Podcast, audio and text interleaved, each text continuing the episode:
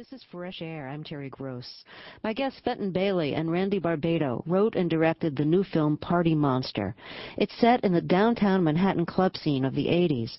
The movie's based on the true story of Michael Alig, who became famous for producing over-the-top parties in which people came in glamorous and surreal gender-bending costumes and got very high. But after getting addicted to drugs and losing whatever bearings he had, Alig murdered his drug dealer, Angel, who was also his friend.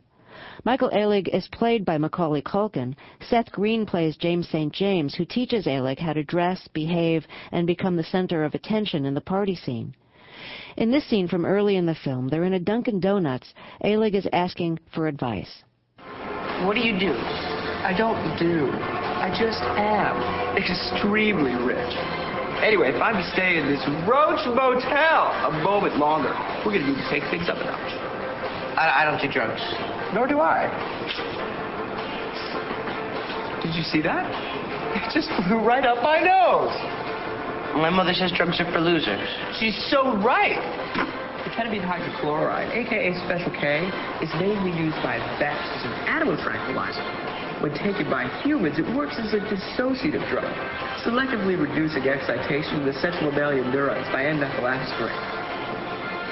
In other words, it you. I, I want you to teach me how to be fabulous. We have nothing in common. We, we both bite our nails. Please, don't go. I, I don't have any friends. I just got here. I, I just got off the bus. The road of excess leads to the palace of wisdom. Blake, William, that's really all you need to know. That and don't dream it, be it. The movie Party Monster is based on a documentary of the same name that filmmakers Bailey and Barbato made about Michael Alig a few years ago. They also made the films The Eyes of Tammy Faye, Monica in Black and White, and Gay Hollywood. I asked them to describe the club scene the movie is set in. Fenton Bailey says it was hierarchical and codified. It was sort of led by Warhol at the top, and beneath Warhol were various luminaries of the nightclub scene. But it was very, very structured, rather like the court at Versailles.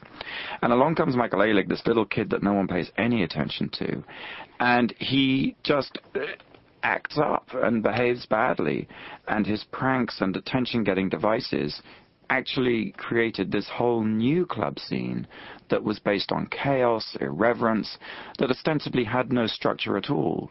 One of the key Michael Alig things was to do these outlaw parties where he would call everybody up and everybody would gather at a subway station or under a railway